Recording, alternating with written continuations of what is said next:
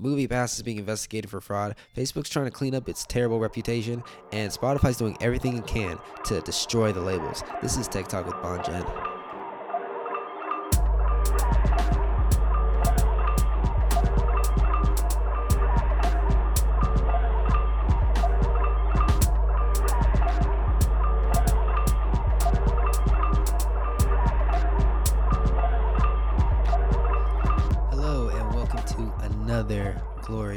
Episode of Tech Talk with Bon Jen.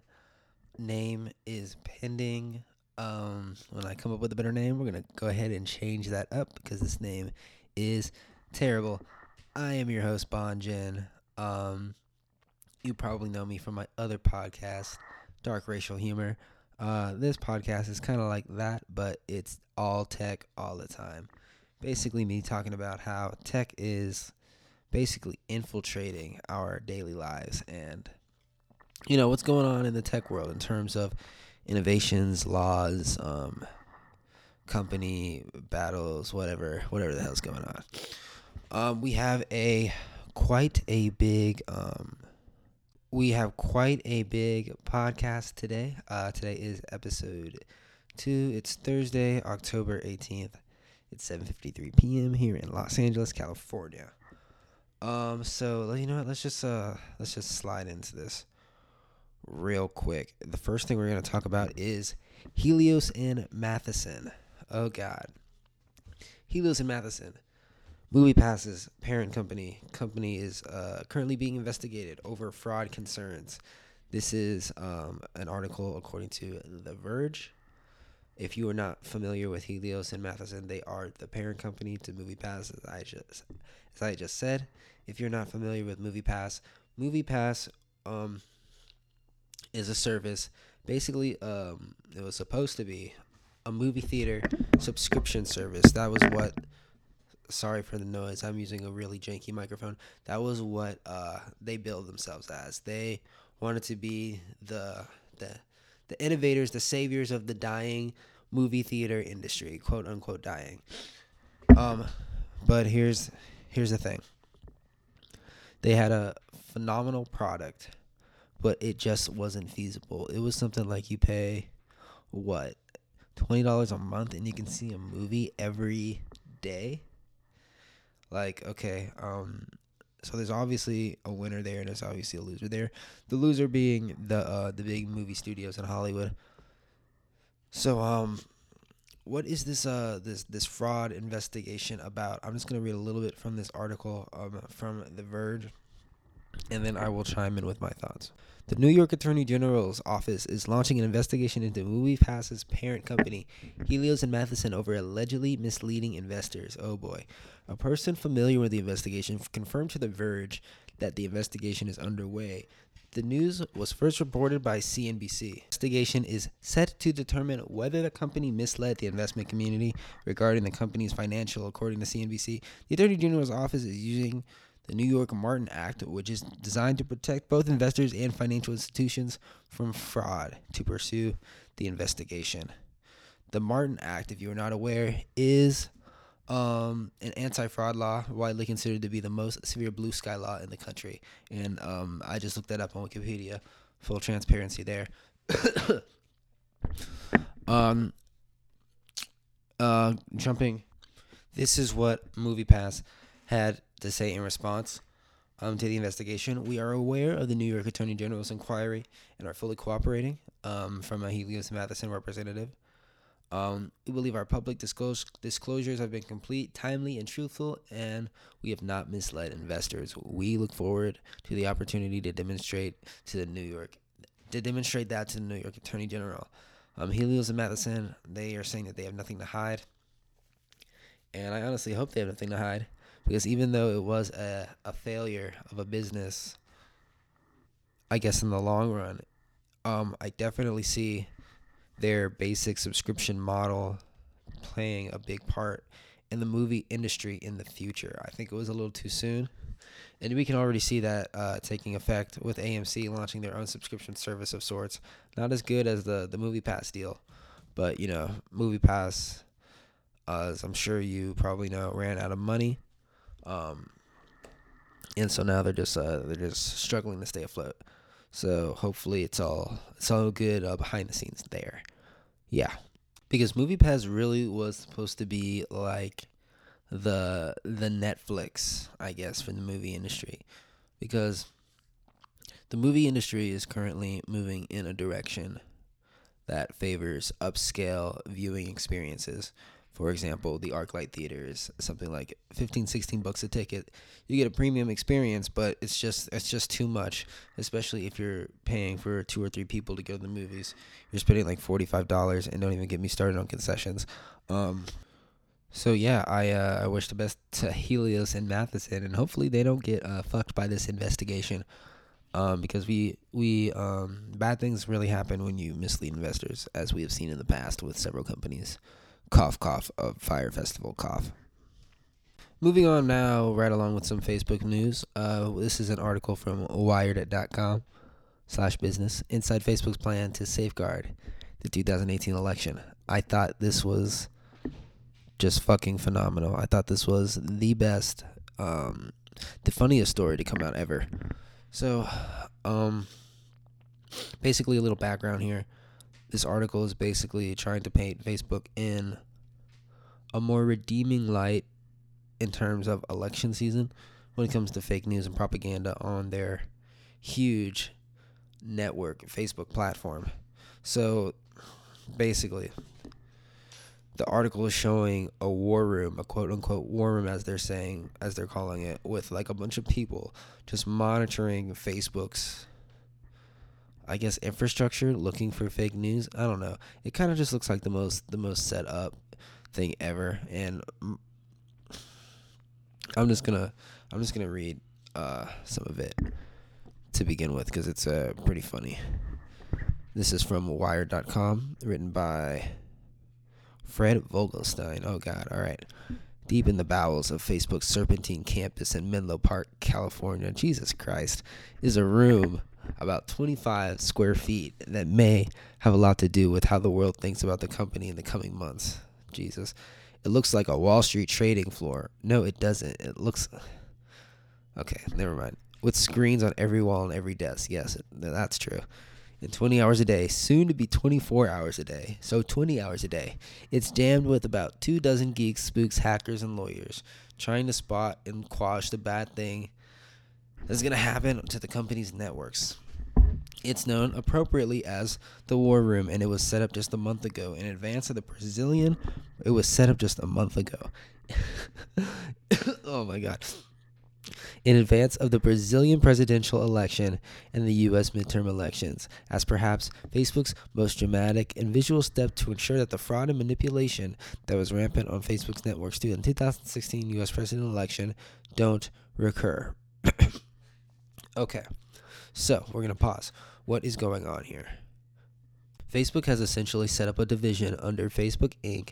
and Facebook's or this division's responsibility is to, like I said, take down anything that could basically be viewed as fake news during the election because there was a huge, huge, huge fake news problem on Facebook's network during the Brazilian presidential election and during the U.S. midterm elections. Um, it is a very, very real concern that something like this could happen again. Now, the article goes on to say that this is coming at the uh, at the heels of the Cambridge Analytica scandal, and if you remember, the Cambridge Analytica scandal was um, was essentially a breach of information, um, in which one particular Android, I mean, sorry, Facebook application, Cambridge Analytica, was um, illegally, according to Facebook terms of service, um, distributing um, information about your friends' friends, and then um, and basically selling that information to a political advertising company. I don't know, huge thing. Apparently, 50 million were originally thought to be hacked, but it was actually 30 million. Um, still a lot, still a hell of a lot of accounts. Mark Zuckerberg had to testify in front of Congress for this, you know. So basically they're just trying to, to paint themselves in a positive light um, but it's just like I don't know, man. It's just not working. It just first of all,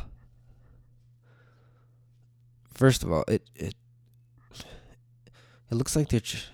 if you could see the picture, it's about like. All right, I'm just gonna I'm just gonna read some more of the article. I'm just gonna read some more of the article.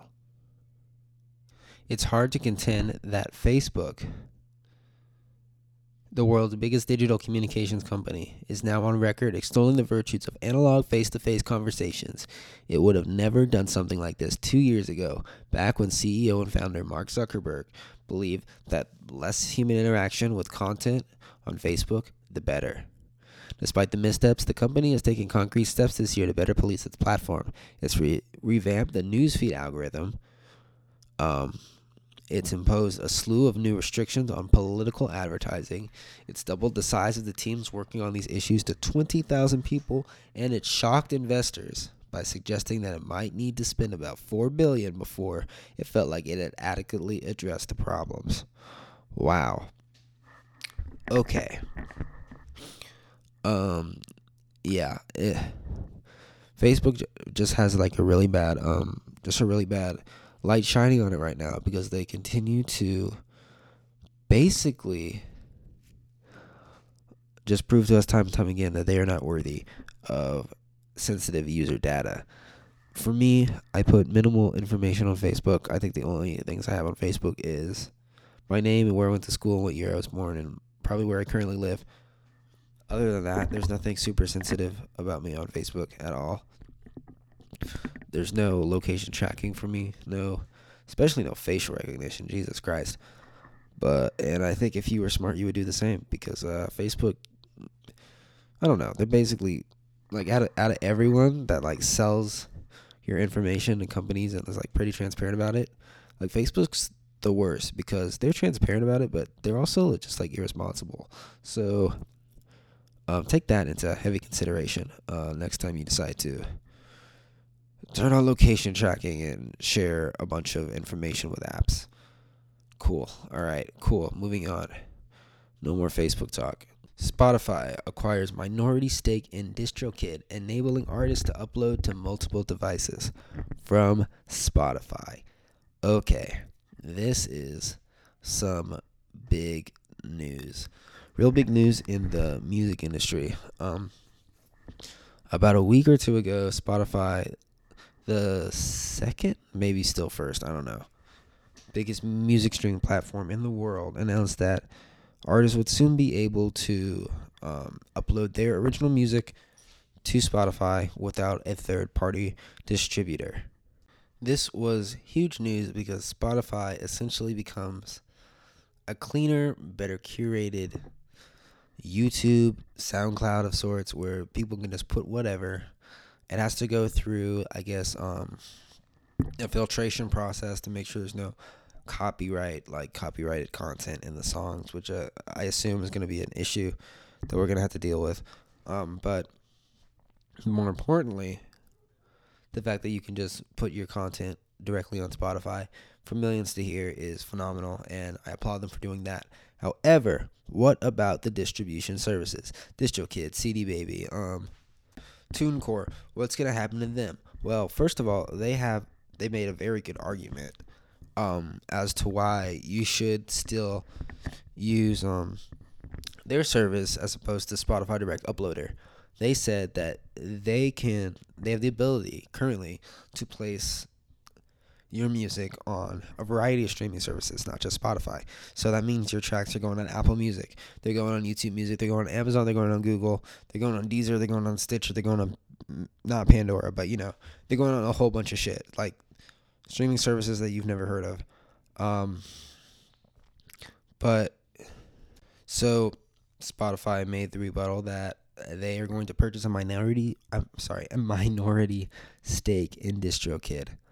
Um, so what does that mean? Essentially, users are getting, if I'm correct, if I read this article from Music Business Worldwide dot com, um, artists would be enabled to upload to multiple services from Spotify. So if you can get your music onto Apple Music from Spotify, then game fucking over, bro. They won. Um, so here's another question. What about the labels? What do the labels think about this? Well, essentially the music industry is becoming what the music industry was in the 60s. Everybody's basically on the same playing field again. You're in a garage with your friends and everyone's being heard at the same loudness and the only thing that makes you better from the person next to you is how different you are and how well you're able to cultivate an audience. I'm not even going to say how good you are because that's subjective and, you know, whatever. Good music doesn't isn't required to get famous nowadays. Anyway, since everybody now has the ability to place their music on any streaming service that they want, everyone is essentially on the same level playing field. And if they were to grab the attention of a label, what now could the label offer them? The answer there is basically exposure.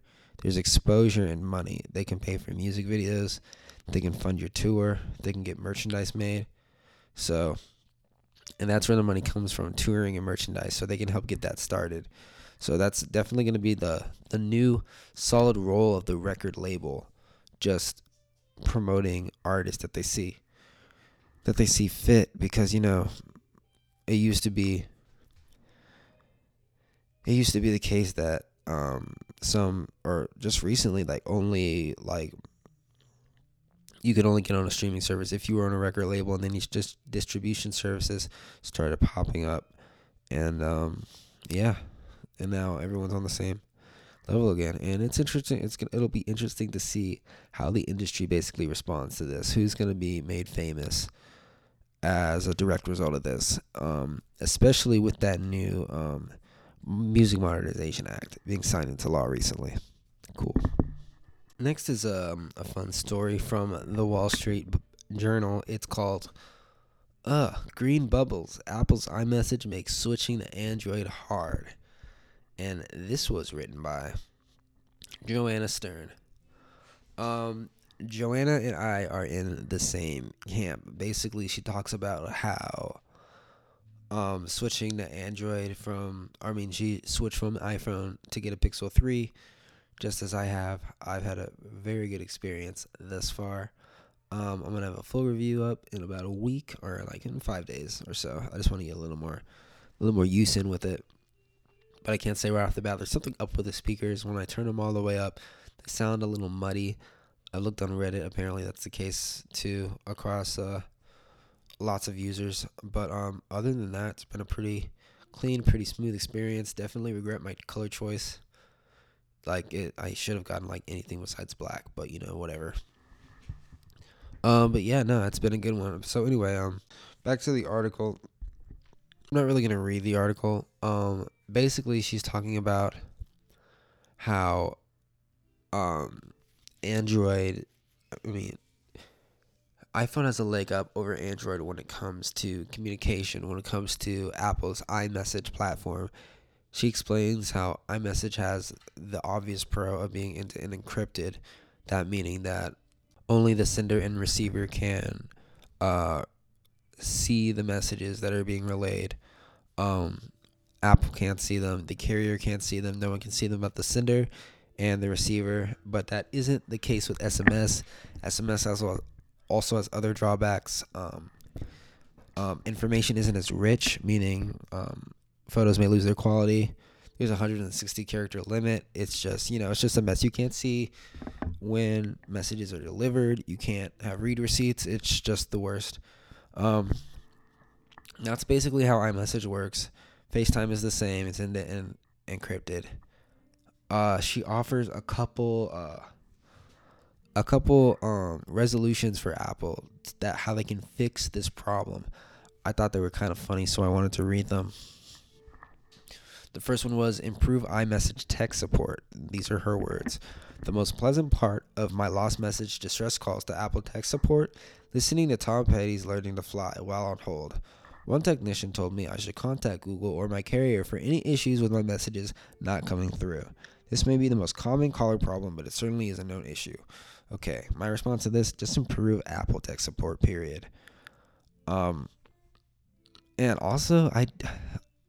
I, I honestly doubt like Apple tech support will want to help you with the, with what is essentially an Android issue.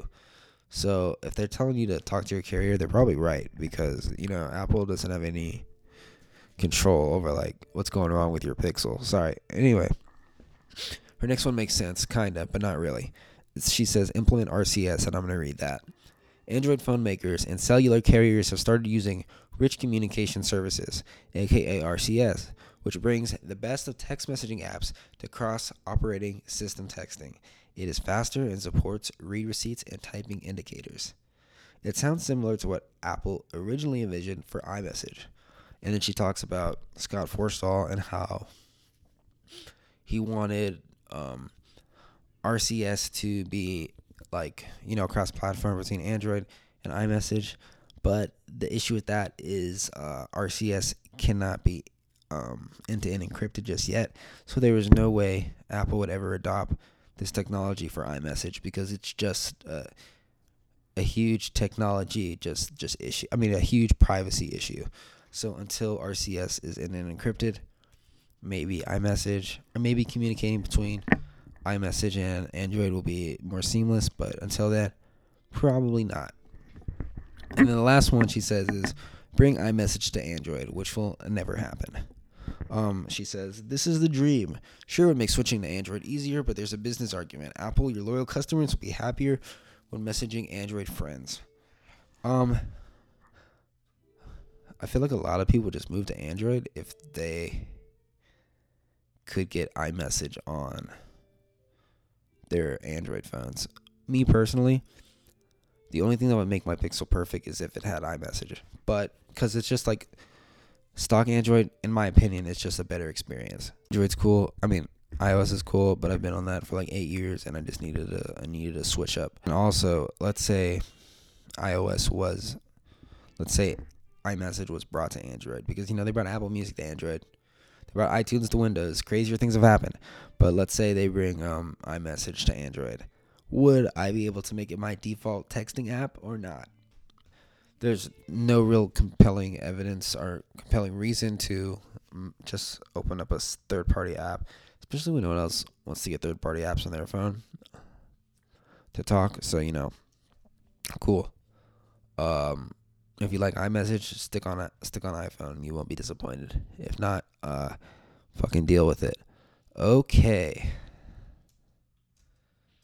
All right, now let's just wrap up the show with some quick Apple news. Apple, this is from The Verge again. Apple announces iPad Pro and Mac event for October 30th. Um, so apparently they're going to be launching. We talked about this last episode. A full screen iMac. Um, it's supposed to be fucking killer. The I'm sorry, the iPad, a full screen iPad Pro is rumored to have slim bezels and Face ID, expanding the Apple's Face is Here passcode technology beyond the iPhone for the first time. This is from The Verge. It's also been reported that this year's iPad Pro will switch over from Lightning to USB C. Fucking beautiful. Thank the Lord. We just need that iPhone 10 on USB C. Um, it'll be available in 11 12.9 inch display and it's gonna be fucking killer, man. I'm excited for that. They're also supposed to uh, announce a new successor to the MacBook Air. I don't really give a shit. Um, it's supposed to have slimmer bez- bezels on a Retina display, but okay, cool. Um, iOS 12.1, which features group FaceTime and dual SIM support. That's dope. That's coming out, and um, who knows? Maybe some AirPower, uh, but probably not though. Um, so yeah, I think that's all I want to talk about today on this beautiful August, uh, sorry, October 16th, Thursday, Thursday, October 18th at 8:30 p.m. I am Bonjen with Bonjen's Tech Talk from Los Angeles. You can listen to this podcast wherever podcasts are found. Thank you for listening and have a great night.